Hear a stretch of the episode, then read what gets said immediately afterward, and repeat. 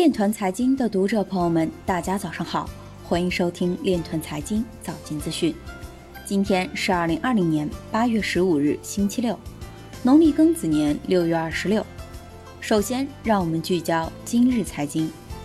德国财政部在草案中提出基于区块链的证券数字化解决方案。西班牙桑坦德银行仍在犹豫是否将 XRP 用作其国际支付网络的一部分。河北大数据产业创新发展计划要求聚力突破区块链核心底层技术。石家庄跨境电子商务综合公共服务平台应用区块链技术上链数据。加密货币对冲基金自2020年初以来已增长百分之五十。新冠疫情使大公司大幅减少对区块链的投资。国网区块链科技公司获得中关村高新技术企业资质证书。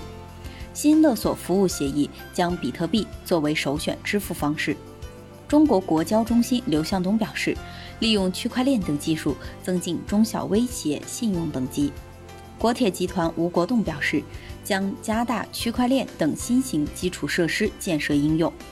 今日财经就到这里，下面我们来聊一聊关于区块链的那些事儿。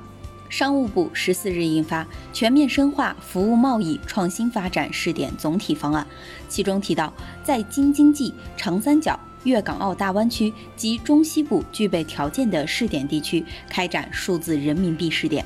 人民银行制定政策保障措施，先由深圳、成都、苏州、雄安新区等地及未来冬奥场地相关部门协助推进，后续事情扩大到其他地区。